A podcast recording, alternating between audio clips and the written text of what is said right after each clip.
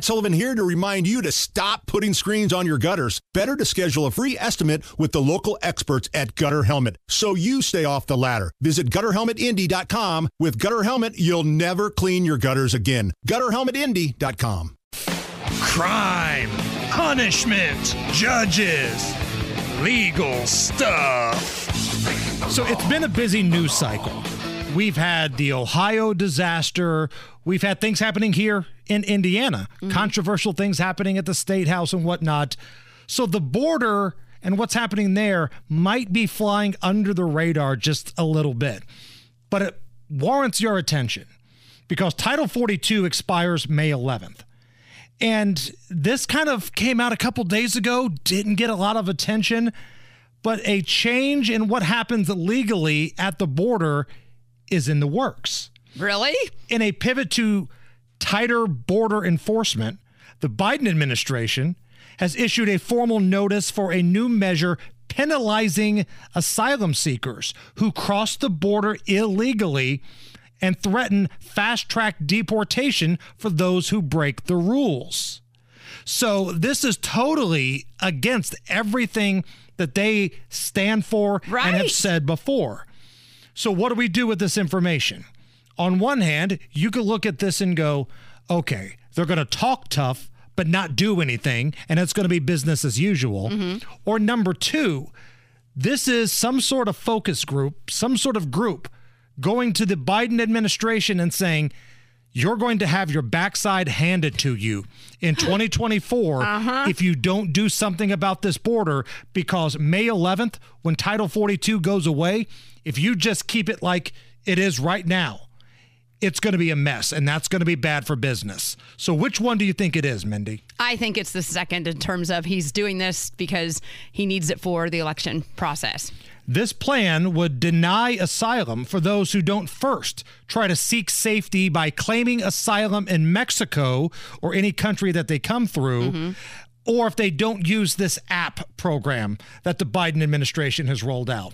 So, for those of you scoring at home, the new migration plan relies heavily on people who don't speak English using the map and the cooperation of Mexico. what could possibly go wrong?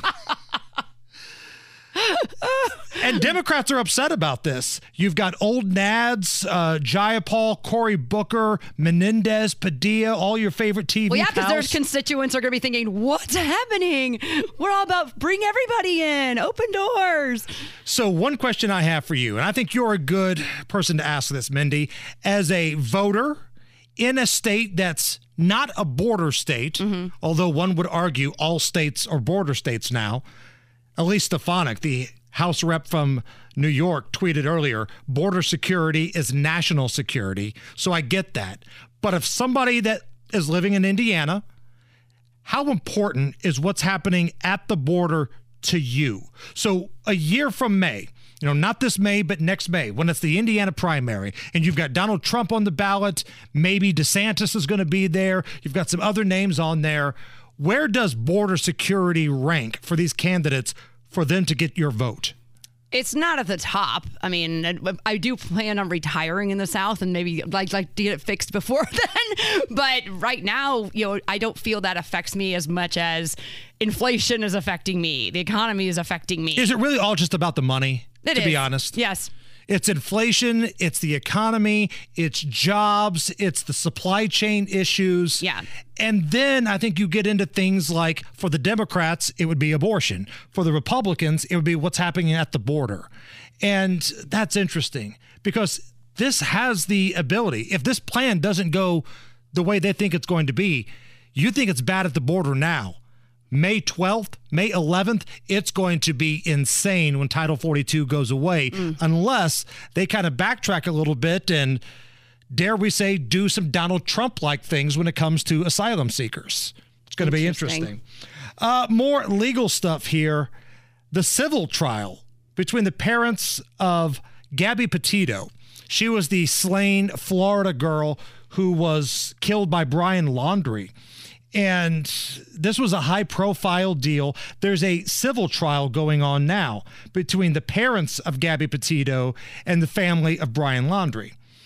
Perhaps no pretrial decision is going to be more consequential than whether or not the quote burn after reading letter is going to be let in as evidence. Mm-hmm. Now, this is some fascinating legal stuff here. So it sounds like Brian Laundrie had a correspondence with his mother Right. and was basically saying what happened. And the mother all but admits she'll help Brian Laundrie dispose of the body, like dig and bury the body. Now, the thing is, the defense is saying, now, wait a minute, there's no date on this letter. These two could be speaking of hypotheticals. This could be something totally unrelated. You can't officially state that this was about Gabby Petito because there's no date on the letter. So they want it thrown out. So now the judge is trying to figure out whether or not this letter has to maintain or be thrown out.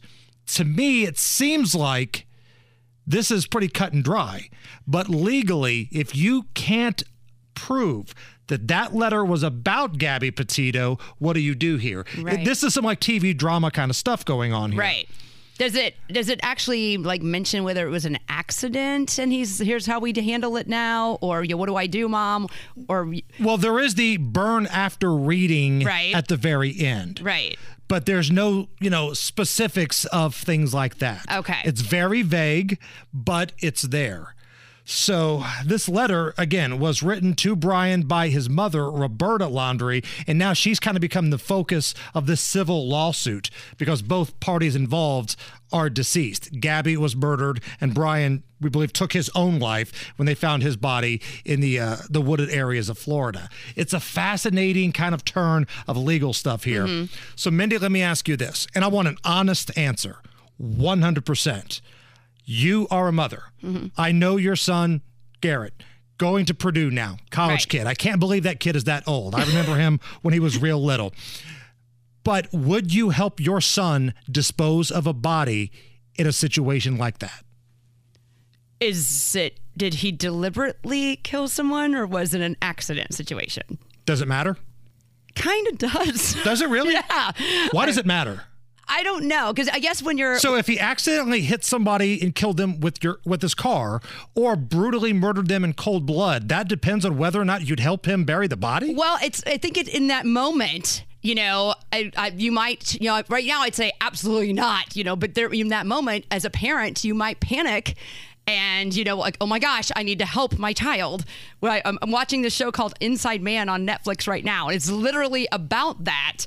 About you know, this guy's trying to keep his kid from going to jail, and that's you know you kind of step in as a parent not thinking at times and so maybe that was her her quick reaction was okay you know but if he if he's plotted this and this has been you know long time coming no Right. If this was cold blooded murder, Right. you have already failed as a parent Right. because something has gone completely screwy Correct. with your kid here. Yes. But I think it's interesting that you say if it's an accident, then maybe we got a ball game here. And you know what? I bet you're not the only one.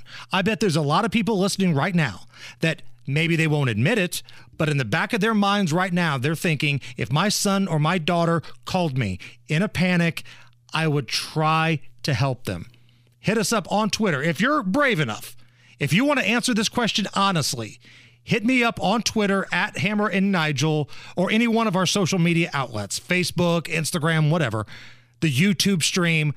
If your child said, Will you help me dispose of the body? Would you help them or not? It's a dark question. it is But I think it's interesting.